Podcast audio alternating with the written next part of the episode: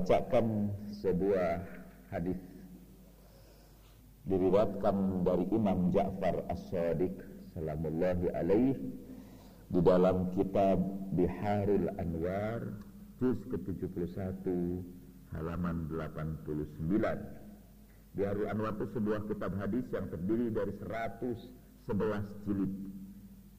Hadis yang kita kutip berasal dari juz ke-71 halaman 89 Auhallahu ta'ala ila Dawud salawatullahi alaihi amma khaladata binta Aus bashirha bil jannah wa a'limha annaha qarinatuka fil jannah fantalaqa ilaihi فقرأ الباب عليها فخرجت وقالت هل نزلت في شيء؟ قال نعم. قالت ما هو؟ قال إن الله تعالى أوحى إلي وأخبرني أنك قرينتي في الجنة وأن أبشرك بالجنة. قالت أو يكون اسم وفق اسمي؟ قال إنك لأنت هي. قالت يا نبي الله ما أكذبك ولا والله ما أعرف من نفسي ما وصفتني به. قال داود عليه السلام أخبرني عن ضميرك وسريرتك ما هو؟ قالت أما هذا فأخبرك به أخبرك أنه لم يصبني وجع قط نزل بكائنا مكان ولا نزل ضرتي وحاجة وجوع كائنا ما كان إلا صبرت عليه ولم أسأل الله كشفه عني حتى يحوله الله عني إلى العافية والسعة. ولم أطلب بها بدلا وشكرت الله عليها وحمدته فقال داود صلوات الله عليه فهذا بلغت ما بلغت ثم قال أبو عبد الله عليه السلام وهذا دين الله الذي ارتضاه للصالحين Sengaja saya baca hadis ini seluruhnya. Allah Ta'ala mewahyukan kepada Dawud Salawatullahi alaih. Bahwa ada seorang perempuan bernama Kholadah binti Aus. Ada seorang perempuan di antara jemaah Nabi Dawud itu. Di antara umat Nabi Dawud ada seorang perempuan yang disebutkan namanya di dalam wahyu kepada Nabi Dawud. Bashirha bil jannah. Gembirakan perempuan itu dengan surga. Wa a'limha Dan beritahukan kepada dia Bahwa perempuan itu akan menjadi pendamping kamu di surga. Dan perempuan itu akan menjadi pendamping Nabi Dawud di surga. Kita tahu bahwa Semua perempuan yang soleh itu pada hari akhirat dihidupkan kembali menjadi perempuan baru dalam usia remaja begitu kata Al-Quran inna ansha'nahunna insha'an faja'alnahunna uruban atroban li ashabil yamin untuk menjadi pendamping kelompok kanan ternyata perempuan ini Khaladah binti Aus diberitahu bahwa dia akan menjadi pendamping Nabi Dawud di surga. Fantalaq lalu berangkatlah Nabi Dawud ilaiha menemui perempuan itu. Faqara al-bab yang mengetuk pintunya. Fakharajat keluarlah perempuan itu saya perempuan itu terkejut bahwa yang datang mengetuk pintunya adalah Nabi Dawud alaihi salam. Saya ingin menyebutkan keunikan Nabi Daud itu dibandingkan dengan nabi-nabi yang lain. Satu, Nabi Daud itu pemilik kerajaan besar yang nanti diwariskan kepada putranya Sulaiman. Daud juga adalah nabi yang memiliki kekuatan yang sangat perkasa sehingga ia bisa mengalahkan Jalut. Kisah ini di dunia barat disebut David and Goliath dan pernah dibuat menjadi sebuah film. Daud dan Jalut. Yang ketiga, Daud itu diberikan anugerah Tuhan untuk bisa melembutkan besi yang keras. Sehingga salah satu di antara doa kita untuk menaklukkan musuh berbunyi Allahumma layyinhum li kama layantal hadida li Dawud alaihi salam. Ya Allah lembutkan mereka itu di hadapanku. Lembekkan mereka itu di hadapanku. Luluh lantakkan mereka itu di hadapanku sebagaimana engkau meluluh lantakkan besi di tangan Dawud alaihissalam.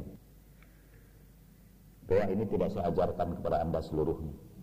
Nanti anda jadi perkasa seperti Dawud alaihissalam.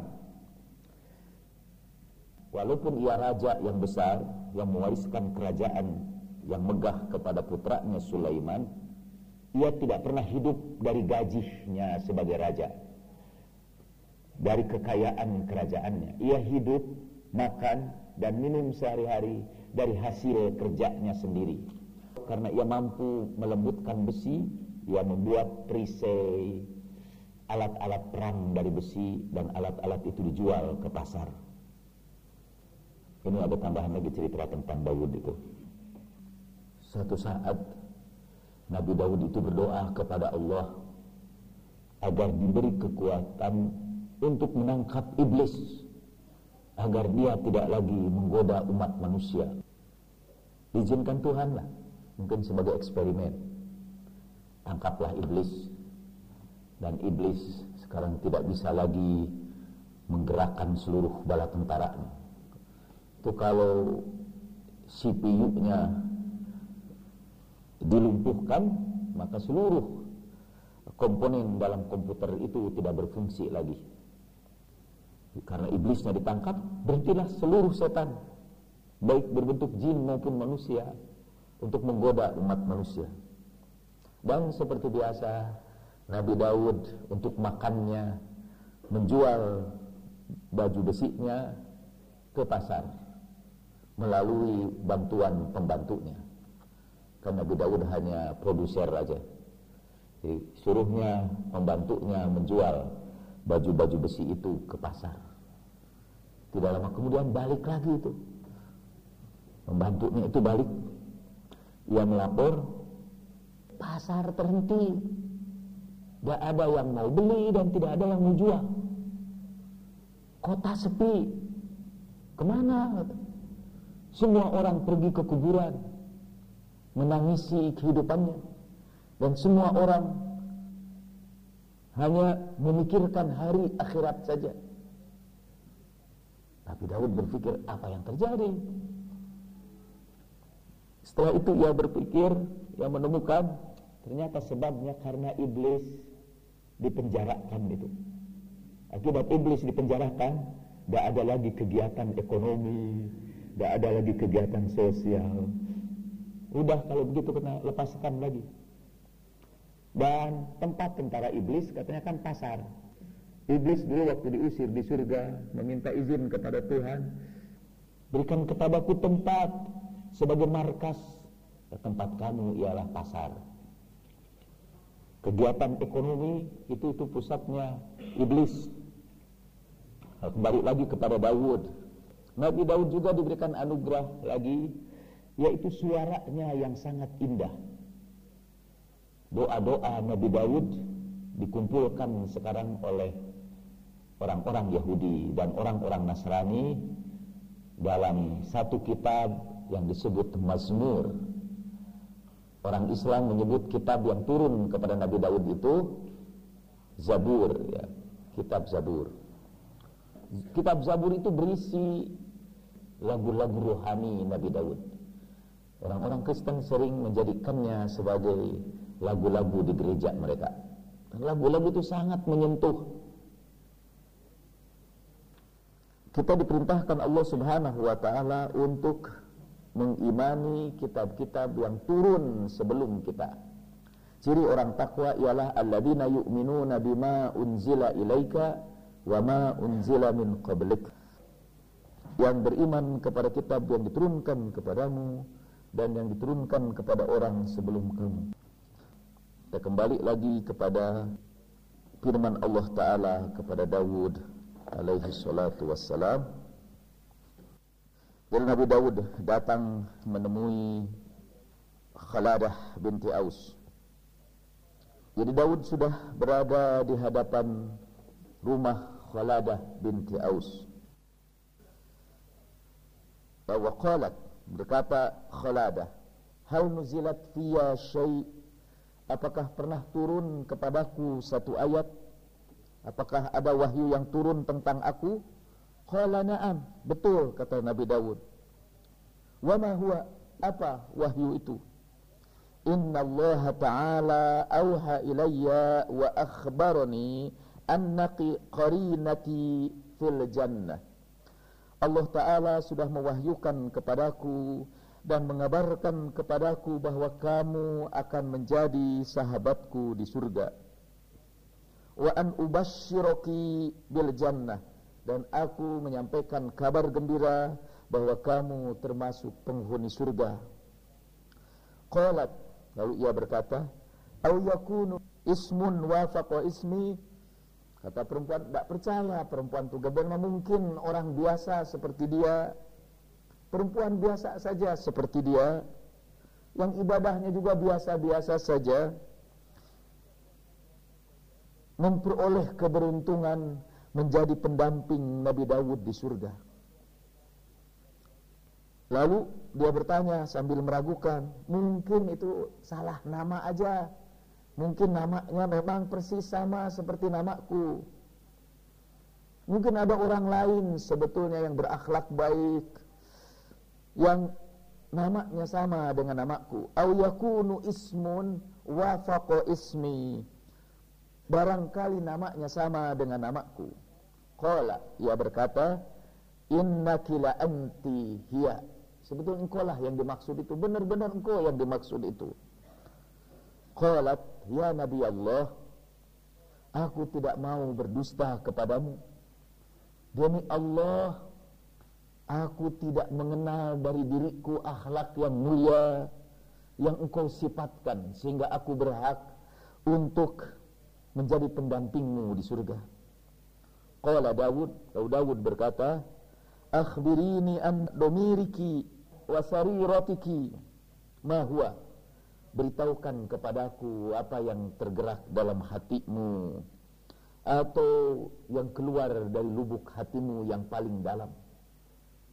Beritahukan kepadaku tentang hatimu, tentang hati nuranimu dan apa yang tergerak di dalam batinmu yang paling dalam. Qalat perempuan itu berkata, "Amma hadza fa ukhbiruka." Kalau ini akan aku beritakan kepadamu. Ukhbiruka aku akan kabarkan kepadamu annahu lam yusibni waja'un qat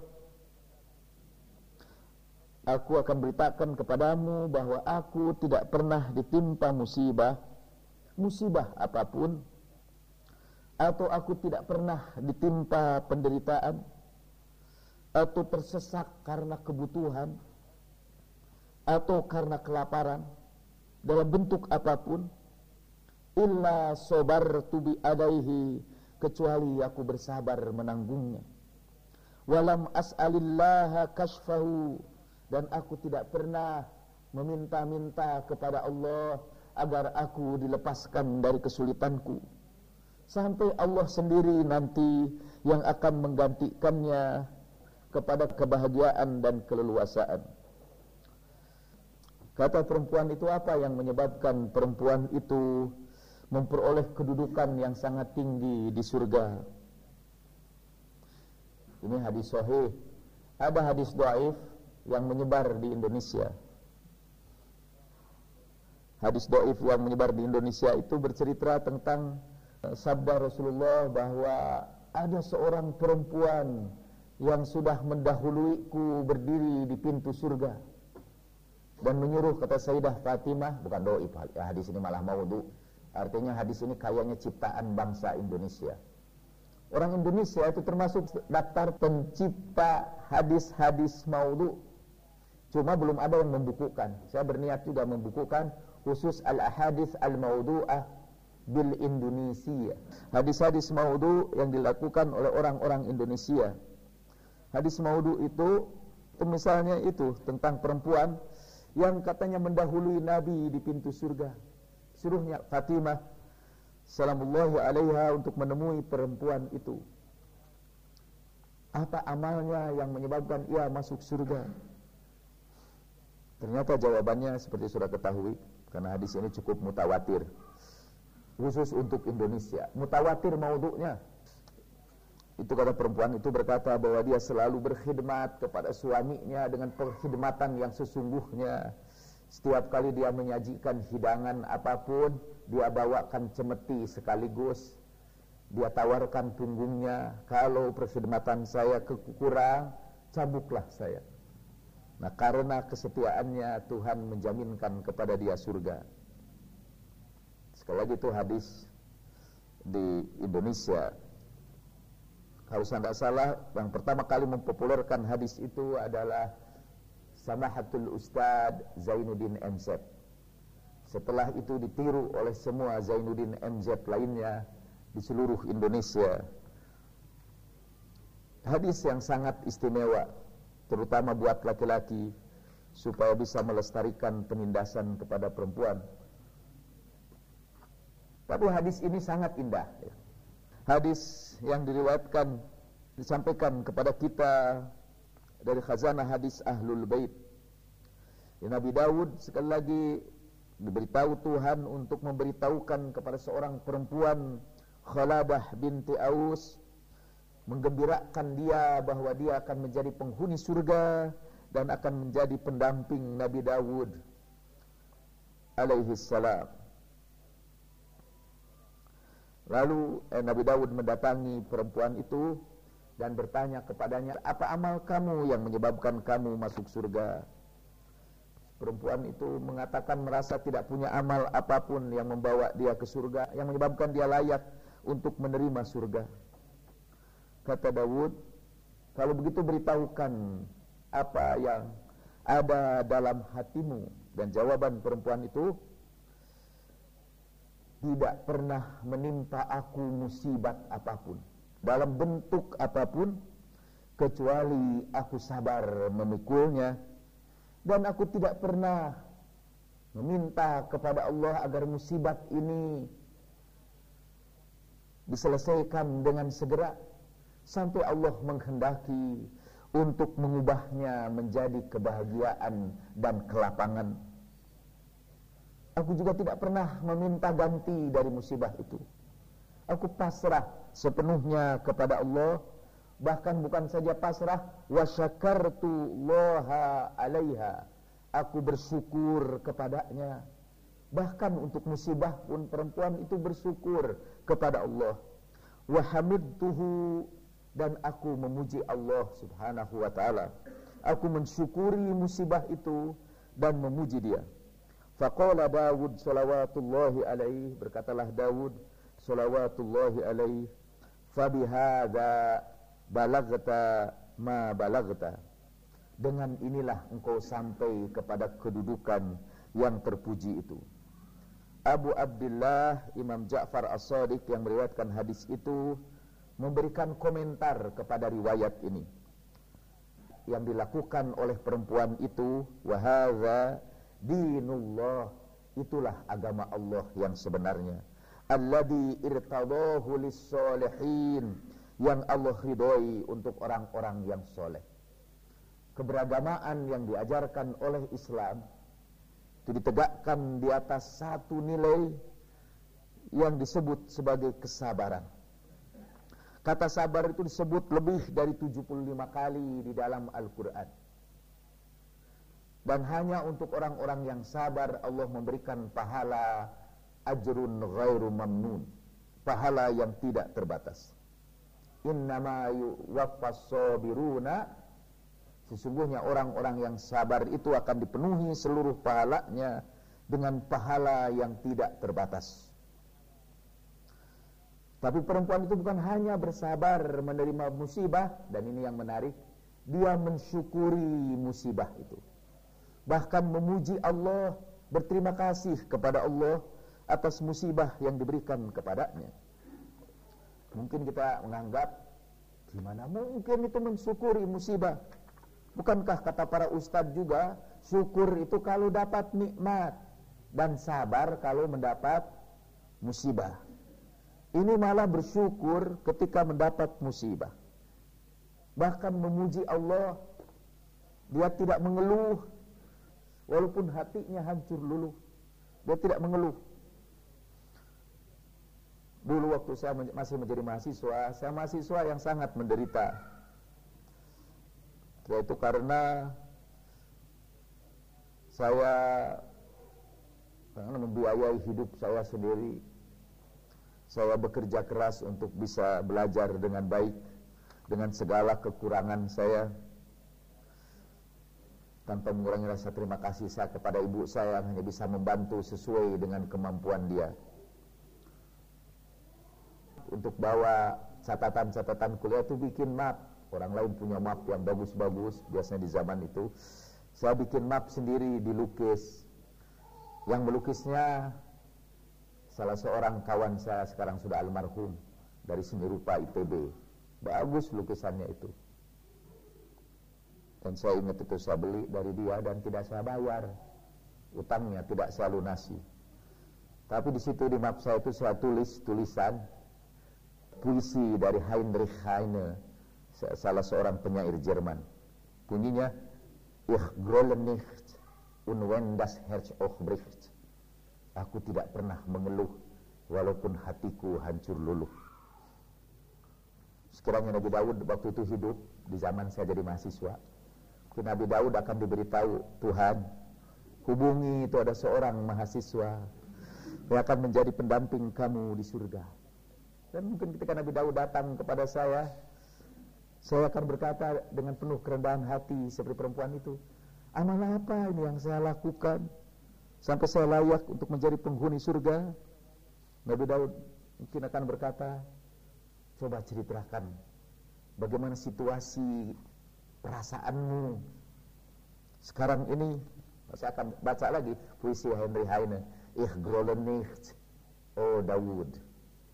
Und wenn das Herz auch bricht aku tidak pernah mengeluh walaupun hatiku hancur luluh. Salah satu kelebihan perempuan itu bukan saya tidak pernah mengeluh Walaupun hatinya hancur luluh, ia berterima kasih atas anugerah Allah kepadanya. Anugerah Allah yang berupa musibat itu, ia terima kasihi, ia syukuri. Sekali lagi kita bertanya, bukankah kata para ustadz, syukur itu kalau kita mendapat nikmat, dan sabar itu kalau kita mendapat musibat. Dalam hadis ini, Perempuan itu bersabar menerima musibat dan juga mensyukuri musibat itu. Mungkin kita anggap ini aneh. Ada pertanyaan besar di dalam otak kita, mengapa kita harus mensyukuri musibah? Saya juga bingung mengapa kita harus mensyukuri musibah.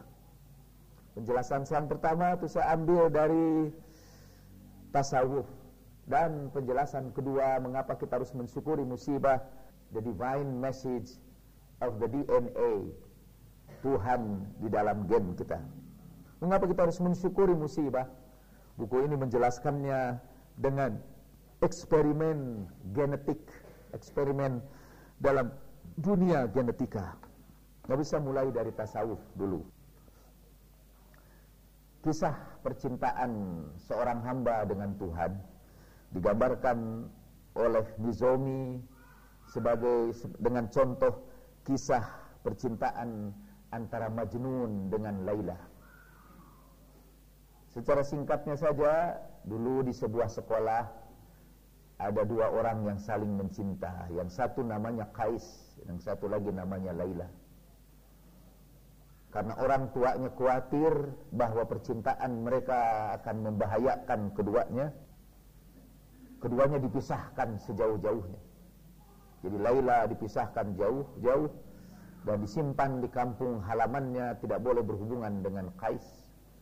Karena perpisahan itu Kais mengalami kegilaan. Dianggap seperti orang gila karena itu dia disebut Majnun.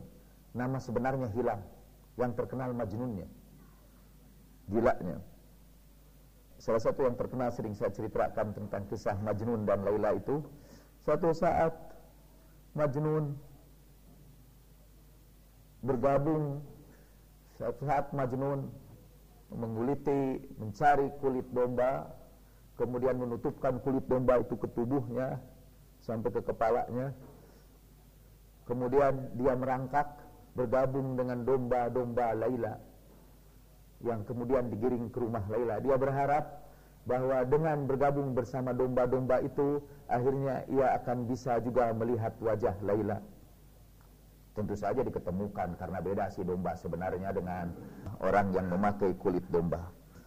Dan kata para sufi, seorang yang mencintai Allah Subhanahu wa taala bersedia merendahkan dirinya sampai tingkat domba sekalipun demi bisa melihat wajah Allah yang maha pengasih. Para sufi mengatakan tidak akan bisa mencapai Allah subhanahu wa ta'ala orang yang tidak rendah hati, orang yang sombong. Tidak bakal sampai kepada Allah. Orang yang menegakkan keagamaannya di atas kesombongan.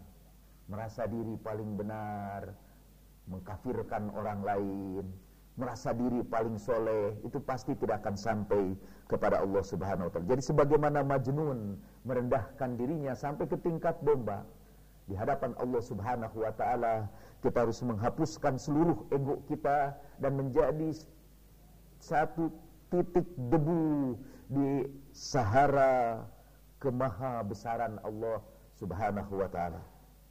Masih cerita Majnun juga yang ada hubungannya dengan mensyukuri musibat itu.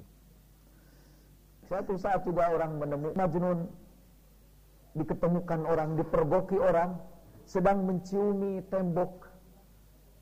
Dari atas ke bawah tembok diciumi. Kan itu gila. Gila kamu. Kenapa kamu ciumi tembok itu? Lalu dia menyenandungkan sebuah puisi.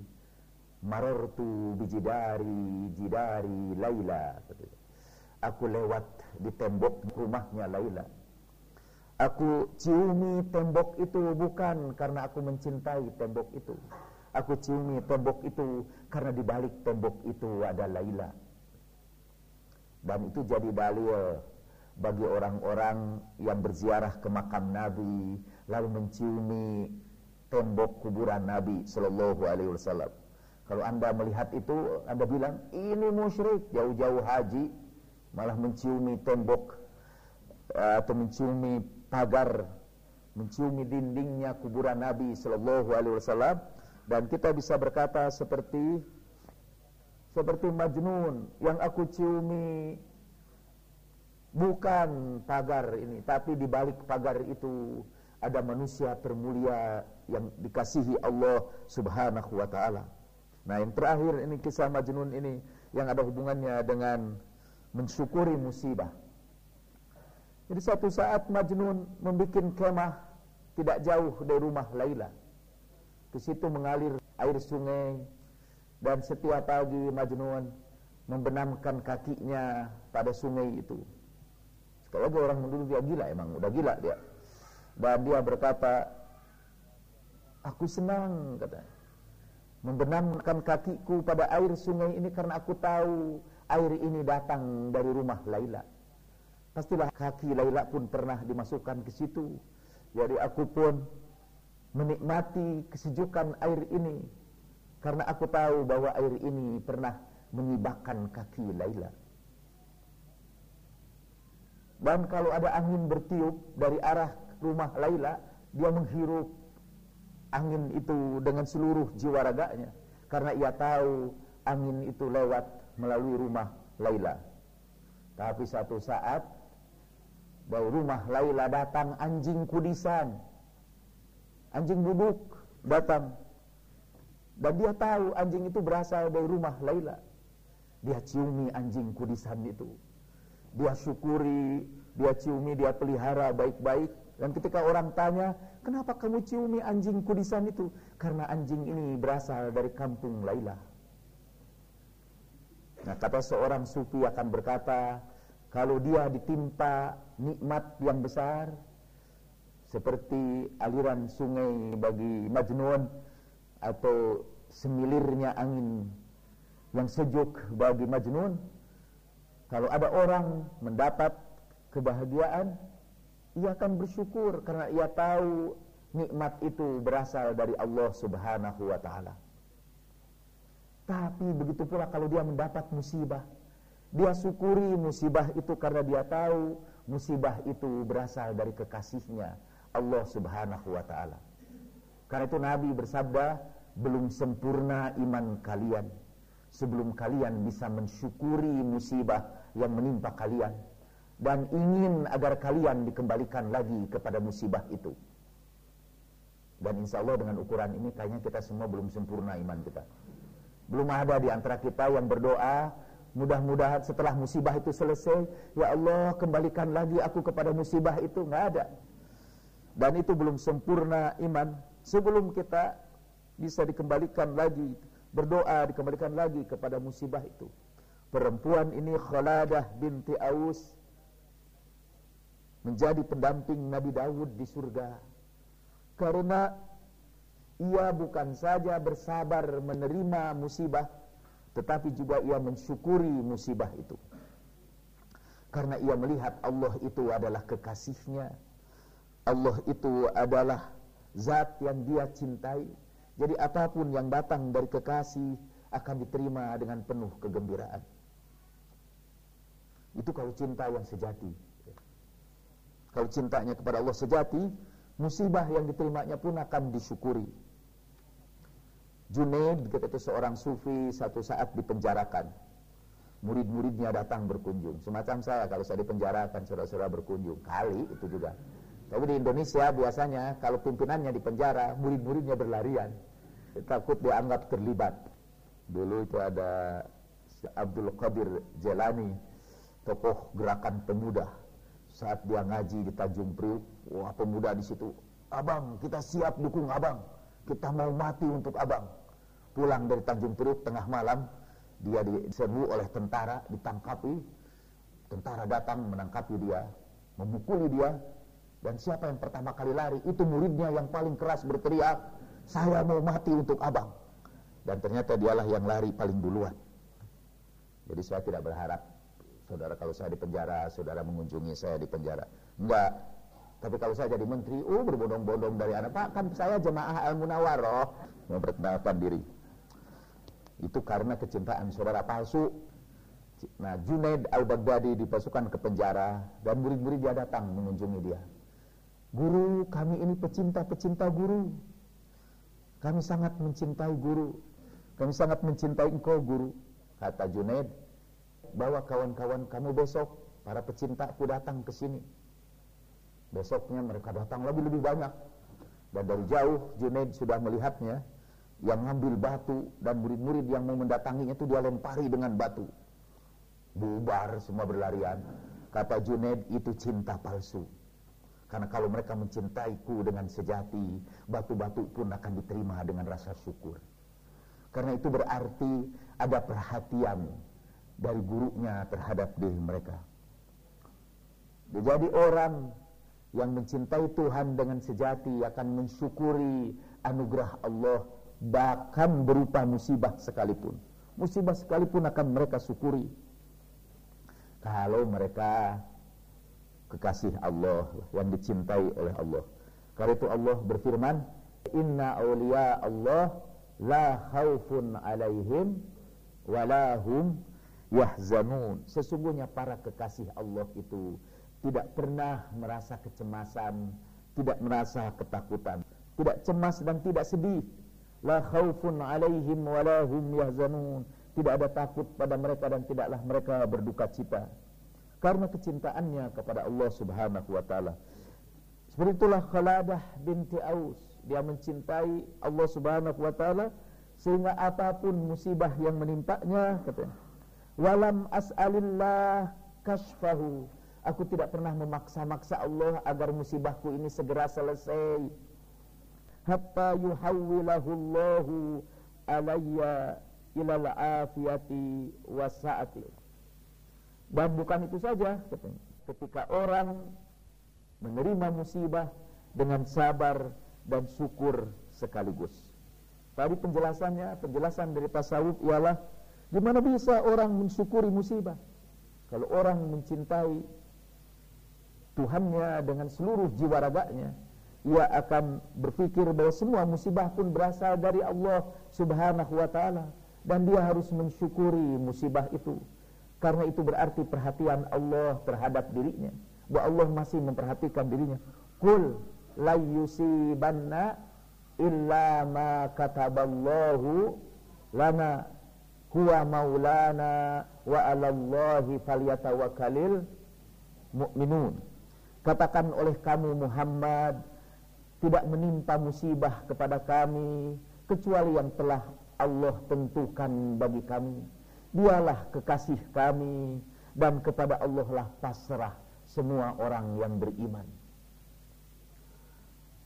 Musibah dengan rasa syukur diperintahkan kepada Rasulullah sallallahu alaihi wasallam untuk disampaikan kepada kaum mukminin. Itu penjelasan kaum sufi. Dan yang kedua, ini penjelasan dari Kazuo Murakami, Dr. Kazuo Murakami the divine message of the DNA. Sebetulnya tubuh kita ini menurut para ahli biologi, terutama mikrobiologi, bagian kita yang paling asasi dari diri kita adalah gen. Gen itu bagian terkecil dari tubuh kita dan gen itu menyimpan file tentang informasi instruksi-instruksi tentang diri kita apakah kita mempunyai rambut hitam atau rambut blond atau rambut merah itu semua disiapkan di dalam gen kita. Gen kita adalah microchips yang menyimpan seluruh informasi. Dan dalam setiap sel dalam setiap sel tubuh kita itu terkandung 3 miliar keping informasi yang mengandung instruksi-instruksi tentang kehidupan kita tentang suka dan duka kita bahkan tentang cantik dan jeleknya kita tentang kuat dan lemahnya kita semua diatur oleh 3 miliar keping informasi genetik yang tertulis dalam huruf A, T, C, G. Mungkin itu tidak ter terlalu menarik lah. Itu terlalu teknis. Kita ini memiliki sejumlah informasi genetik yang jumlahnya sekitar 3 miliar. Dan dari 3 miliar informasi informasi genetik itu hanya 5 atau 10 persen yang aktif jadi 90% atau 95% tidak aktif. Masih juga mungkin tidak begitu jelas. Kita menyimpan itu seluruh informasi genetik itu sejak awal, sejak kelahiran. Uh, kita dulu lahir dan kita menyimpan seluruh potensi genetik itu. Sebagian besar tidak aktif. Ketika kita berusia 13 tahun, 14 tahun, 15 tahun, mulailah aktif gen-gen yang menyebabkan seorang anak laki-laki kemudian menumbuhkan jakum dan suaranya mulai berubah dan mulai aktif juga gen-gen yang memberikan instruksi untuk menumbuhkan bulu-bulu di daerah-daerah tertentu juga buat perempuan Begitu sampai kepada usia seperti itu, tiba-tiba muncullah gejala-gejala tubuh yang tidak ia dapatkan sebelumnya. Tadi tumbuhnya bulu, mungkin buah dadanya mulai tumbuh, kemudian dia juga mengalami mulai menstruasi. Dahulu tidak ada itu. Nah, menurut biologi itu gen-gennya baru diaktifkan pada usia seperti itu. Gen yang memberikan instruksi untuk pertumbuhan bulu dan pertumbuhan uh, karakteristik sekunder dari setiap manusia itu baru tumbuh pada usia tertentu. Gennya diaktifkan. Asalnya dorman, dia mati saya aktif. Itu contoh bahwa gen itu dalam istilah Murakami, Kazuo Murakami bisa on and off dari dari 3 miliar informasi genetik di dalam gen itu bisa bernyala dan bisa padam dalam waktu-waktu tertentu. Ada gen yang dipadamkan, ada gen yang dinyalakan, ada gen yang di-on-kan, ada gen yang di-off-kan. Ada contoh lain lagi mungkin yang bisa berikan penjelasan kepada kita. Ada orang eh, orang mendapat trauma satu derita yang luar biasa yang sangat traumatis kepadanya. Dalam waktu singkat itu kepalanya menjadi beruban. Berubah jadi beruban. Padahal untuk beruban itu mungkin diperlukan waktu puluhan tahun bagi orang lain. Tapi dia karena trauma itu segera kepalanya semuanya penuh uban tumbuhnya uban itu karena gen-gen yang mematikan pertumbuhan rambut dihidupkan, dinyalakan. Dan gen-gen yang mendorong pertumbuhan rambut di-off-kan, dimatikan. Dipadamkan. Jadi gen kita ini bisa nyala, bisa padam kapan saja tanpa kita ketahui.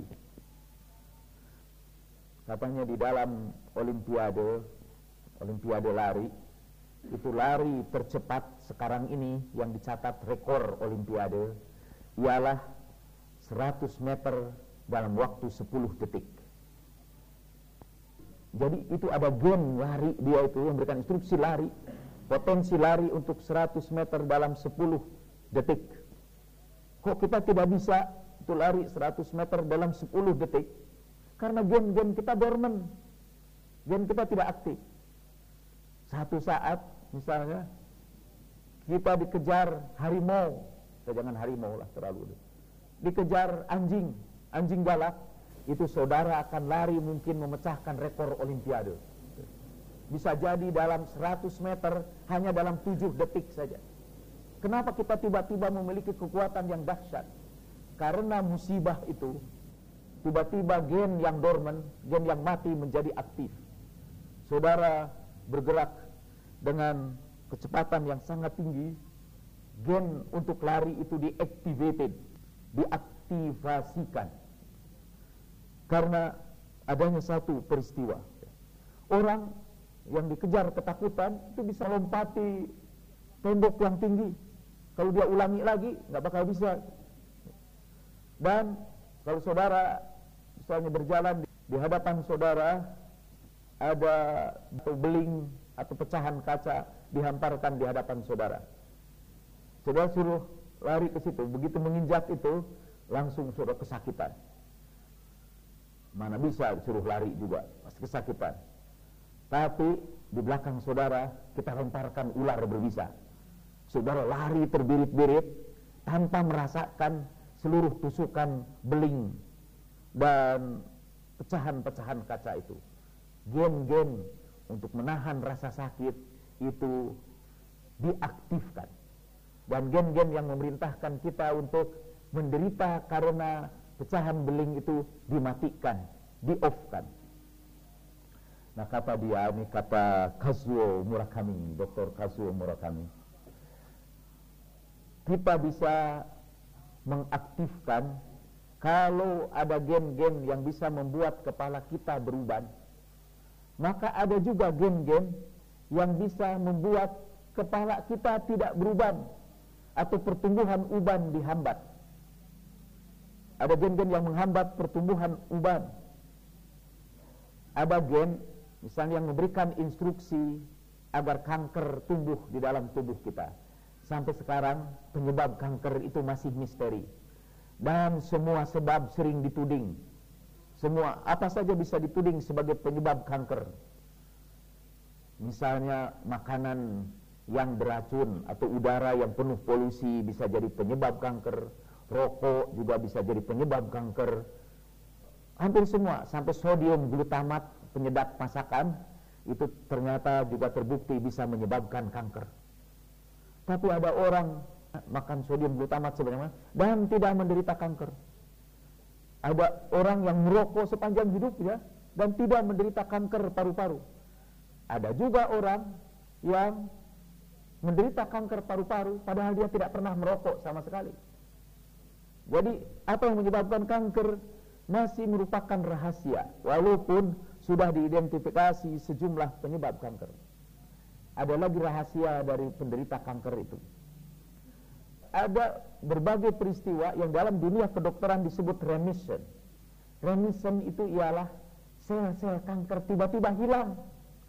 Tidak diobati, tiba-tiba hilang saja.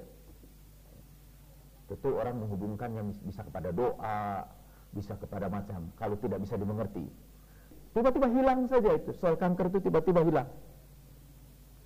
Dulu saya punya kawan dosen IAIN, sekarang menjadi pejabat di IAIN Lampung.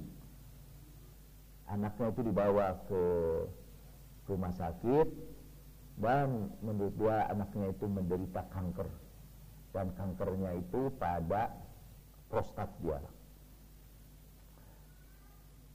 Pokoknya sudah diperiksa begitu, pokoknya keesokan harinya dia harus dioperasi. Semalaman dia berdoa. Tidak ada lagi cara lain, udah berobat dan dia bermohon kepada Allah Subhanahu wa taala. Esoknya dibawa ke rumah sakit, dokter keheranan hilang. Terjadi remission.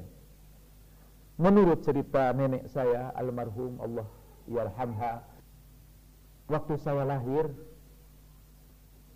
seluruh tubuh saya itu hitam dan di atas kepala saya seperti ada dua benjolan seperti tanduk. Zulkarnain, pemilik dua tanduk. Dan memang katanya gitu ceritanya kan orang tua juga berusaha memberikan penjelasan kenapa anak ini aneh. Lahirnya begitu.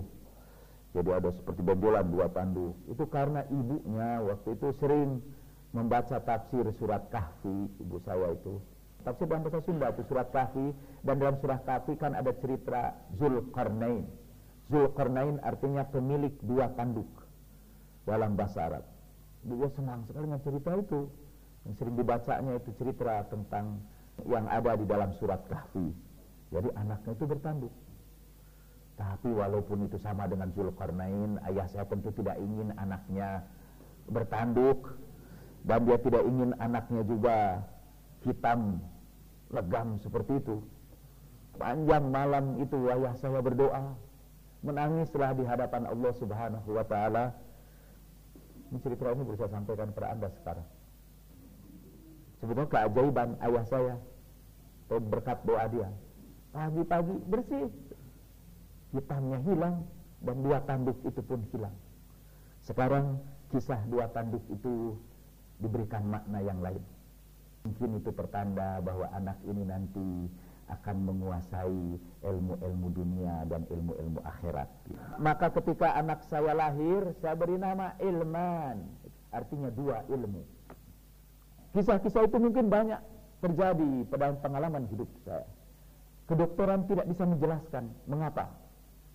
Karena Kazuo Murakami menjelaskan pada diri kita ini ada gen-gen yang memberikan instruksi untuk menghidupkan sel-sel kanker di dalam tubuh kita. Tapi dalam tubuh kita juga ada gen-gen yang memberikan instruksi untuk menghambat pertumbuhan kanker. Untuk membuat kanker tidak bisa tumbuh. Kalau kedua sel itu berkembang, dua-duanya dalam keadaan seimbang, kita tidak menderita penyakit kanker. Tapi ada satu saat tiba-tiba gen kanker itu nyala dan tumbuhlah kanker. Mula-mula benjolan kecil saja pada payudara, lama kelamaan berkembang. Waliyazubillah. Ya. Dan kemudian kita harus dioperasi berkali-kali. Dan sampai sekarang di dalam kedokteran tidak ada jaminan kalau kanker itu sudah dibuang tidak tumbuh lagi kanker yang baru. Tidak ada jaminan. Sehingga terjadilah proses yang sangat menyakitkan. Tapi sekiranya tiba-tiba Allah menghidupkan nyala tombol tombol yang menyalakan gen-gen yang menghambat pertumbuhan kanker bahkan mematikannya kanker itu hilang dengan sendirinya itu yang disebut remission bagaimana caranya katanya untuk menghidupkan tombol-tombol gen yang positif dan mematikan tombol-tombol gen yang negatif?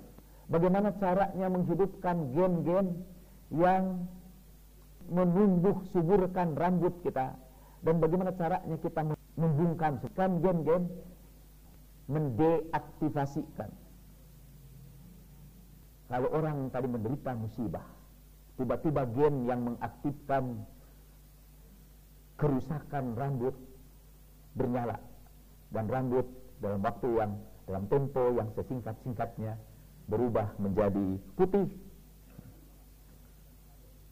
Di antara ada sahabat Nabi Uthman bin Hamak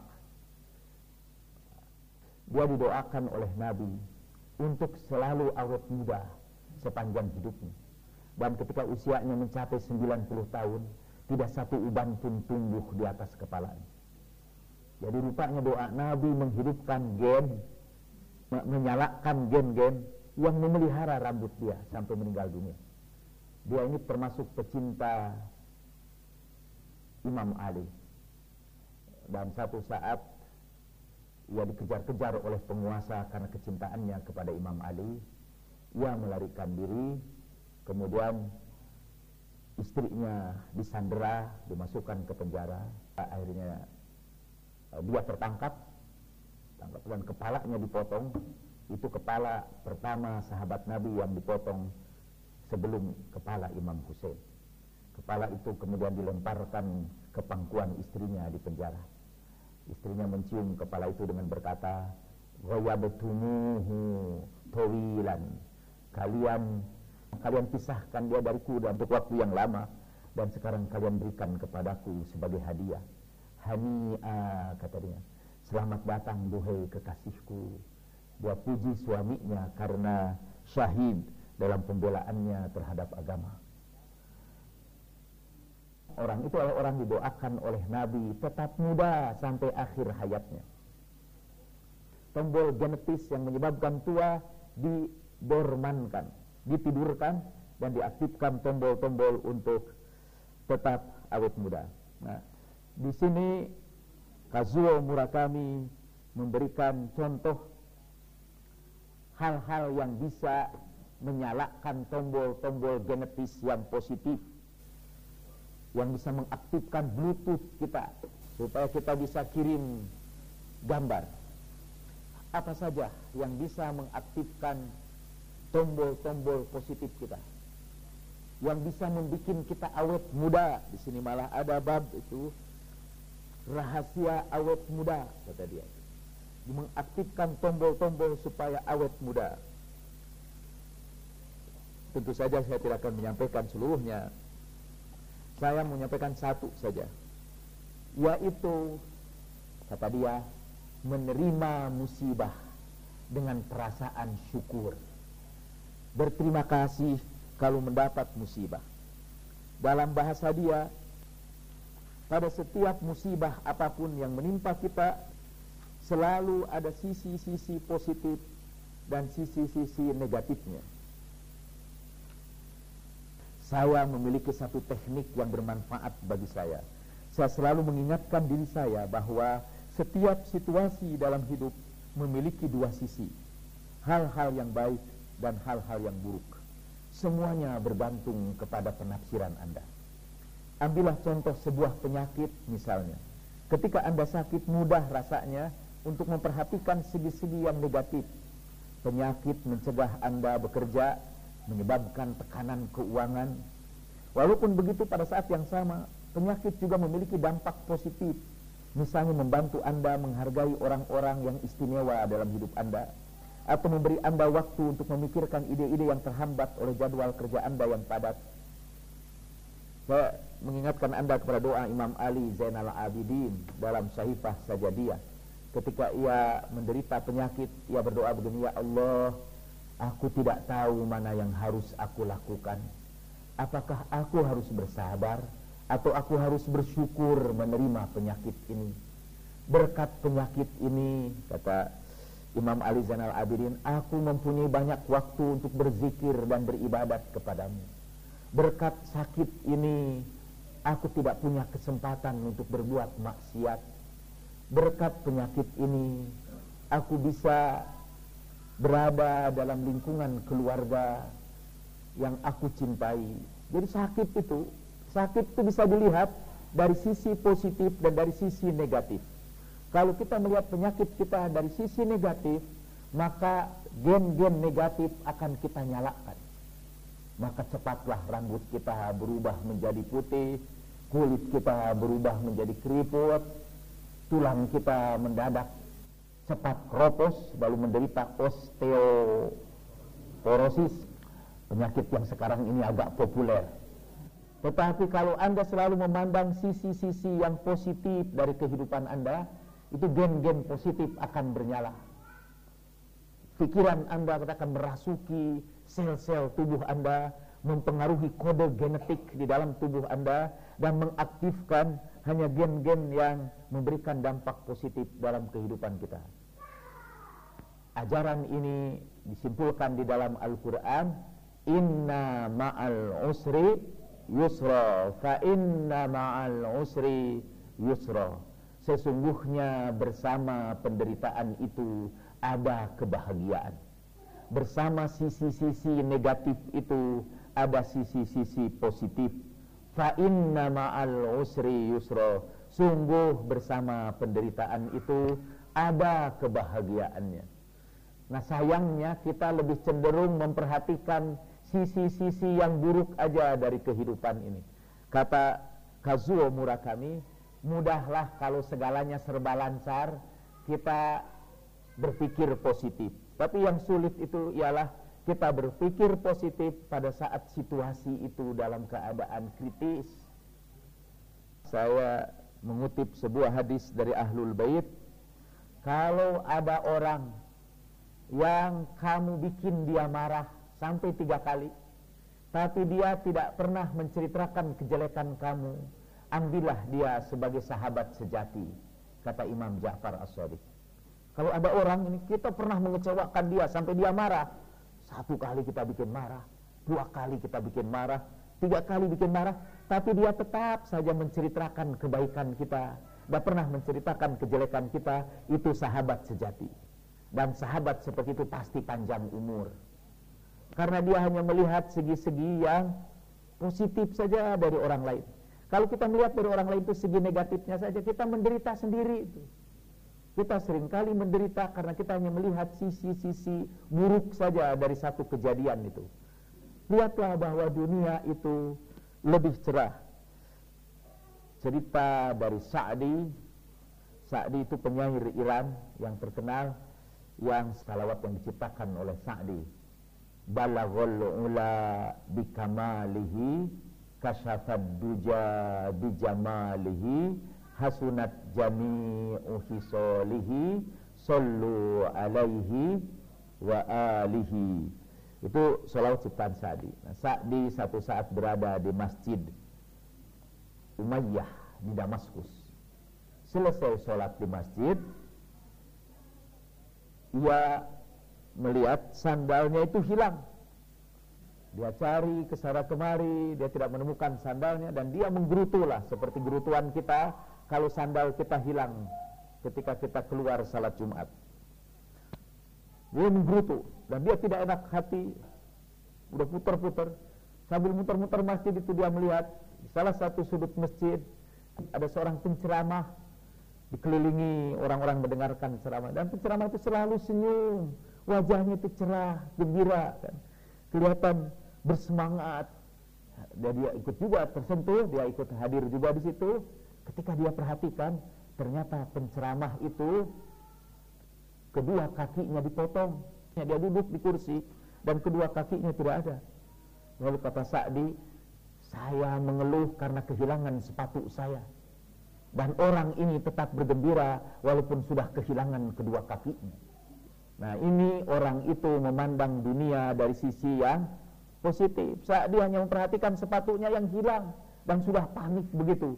Ini orang sudah hilang kedua kakinya masih tetap tertawa ceria.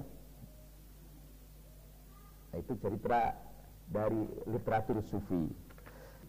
Dan nanti saudara akan menemukan bahwa pada setiap musibah yang saudara derita, ada saja orang-orang baik yang membantu kita dalam penderitaan itu. Ada saja orang-orang yang ternyata mengasihi kita dengan kecintaan yang tulus. Di samping tentu ada orang juga yang kerjanya bikin provokasi supaya kita lebih menderita. Ada, tapi jangan lihat provokatornya. Lihatlah orang yang memberikan kasih sayangnya yang tulus kepada kita. Nah ini cerita dari ini katanya. Waktu dia jadi mahasiswa, dia diperkenalkan dengan salah seorang dosennya di Universitas Kyoto, namanya Hiro Hirasawa. Hirasawa menceritakan pengalaman hidupnya. Ketika dia bergabung pada Departemen Kedokteran Universitas Kyoto, Hirasawa belajar sangat keras siang dan malam supaya dia berhasil sampai rata-rata tidurnya 4 jam. Satu saat dia akhirnya kolaps, jatuh, menderita gangguan kejiwaan, neurosis. Dia menderita gangguan saraf yang parah dan harus kembali ke kota asalnya untuk beristirahat. Nah satu hari ketika tengah berjalan-jalan melintasi sebuah lapangan bersalju, ia mendengar sebuah suara yang mengutip Heiligenstädter Testament dari Beethoven. Beethoven itu pemusik besar dunia yang satu saat dia menderita ketulian total. Dan untuk pemusikan tuli itu bencana besar. Sama untuk penulis buta besar. Itu bencana besar. Tapi buta sih masih dibantu dengan braille tapi kalau pemusik hilang pendengaran sama sekali itu bencana total. Dan dia menceritakan Beethoven itu dalam uh, Heiligenstädter Testament. Gitu. di dalamnya ia menulis Beethoven dilanda ketulian total dan ini tidak mudah dan bagi seorang seniman jauh lebih sulit daripada siapa pun tapi kemudian Beethoven mengubah penderitaannya menjadi satu kemampuan yang luar biasa. Bahkan pada suasana tuli itu Beethoven membuat sebuah komposisi yang meninggalkan warisan besar musik dalam musik dunia. Ketuliannya tidak melumpuhkan hidupnya, tapi dia mengaktifkan tadi gen-gen yang luar biasa di dalam potensi dirinya. Nah kata-kata itu menyambar Hirasawa bagaikan petir. Penderitaanku ini tidak ada apa-apanya dibandingkan dengan Beethoven. Beethoven telah mengatasi ketulian sebuah cacat yang sungguh fatal bagi seorang musisi. Aku mungkin tidak memiliki bakat yang besar, tapi aku punya tubuh yang normal dan sehat. Jadi bagaimana aku bisa mengeluh? Aku akan menunjukkan kepada semua orang bahwa aku dapat mengatasi hal ini. Hirasawa benar-benar tergerak saat itu dan pada saat itulah neurosis yang dia derita tersembuhkan. Halusinasi pendengaran maupun visual yang sering ia alami setelah gangguan saraf pun menghilang. Apakah yang dapat menyembuhkan kondisi parah ini dalam sekejap? Menurut saya, emosi mendalam yang ia alami telah mengaktifkan gen-gen yang menyebabkan penyembuhan dan vitalitas. Pengalaman ini juga dapat memberi kita inspirasi. Jadi orang yang memandang musibah dengan perasaan syukur adalah orang-orang yang insya Allah akan awet muda, hidupnya lebih bahagia, panjang usia, dan merekalah para kekasih Allah subhanahu wa ta'ala yang insya Allah akan mendampingi para nabi di surga. Dalam akhir pembicaraan ini, saya kembali membacakan hadis ini. Allah mewahyukan kepada Daud salawatullahi alaihi bahwa Kholadah binti Aus akan digembirakan dengan surga dan ajarkan kepada dia bahwa dia akan menjadi pendamping kamu di surga. Maka berangkatlah Daud menemui perempuan itu mengetuk pintu rumahnya. Perempuan itu keluar dan berkata, "Apakah ada wahyu yang turun tentangku?" Betul kata Nabi Daud. Apakah wahyu itu? Allah Ta'ala memberikan wahyu kepadaku dan menyampaikan berita bahwa kamu akan menjadi pendampingku di surga dan aku gembirakan kamu dengan surga. Perempuan itu berkata, apakah mungkin namanya saja yang sama dengan namaku? Tidak katanya engkau lah sebetulnya yang dimaksud.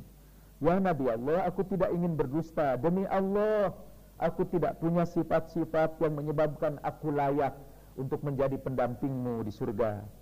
Kata Dawud, beritakan kepadaku apa yang ada dalam hatimu dan di dalam sanubarimu. Apakah itu? Perempuan itu berkata, kalau begitu aku kabarkan kepadamu. Aku kabarkan bahwa tidak menimpa kepadaku musibah apa pun, baik penderitaan, keperluan, bahkan kelaparan sekalipun, kecuali aku bersabar menanggungnya. Aku tidak minta Allah untuk menghilangkannya dariku, sampai Allah sendiri berkenan memindahkan keadaanku kepada kebahagiaan dan keleluasaan. Aku tidak pernah meminta pengganti darinya, bahkan aku berterima kasih atas semua musibah yang menimpaku dan aku memuji dia. Maka Dawud salawatullahi alaihi berkata, "Fabihadza balagti ma balagti." Dengan inilah engkau sampai kepada keadaanmu sekarang. Kata Imam Ja'far As-Sadiq yang meriwayatkan hadis ini, Inilah inti dari agama Allah yang Allah ridhoi kepada orang-orang yang soleh. Jadi inti dari keberagamaan adalah kullu yusibana illa ma kataballahu lana huwa maulana wa 'alallahi falyatawakkalul mutawakkilun. Silakan mungkin kalau ada pertanyaan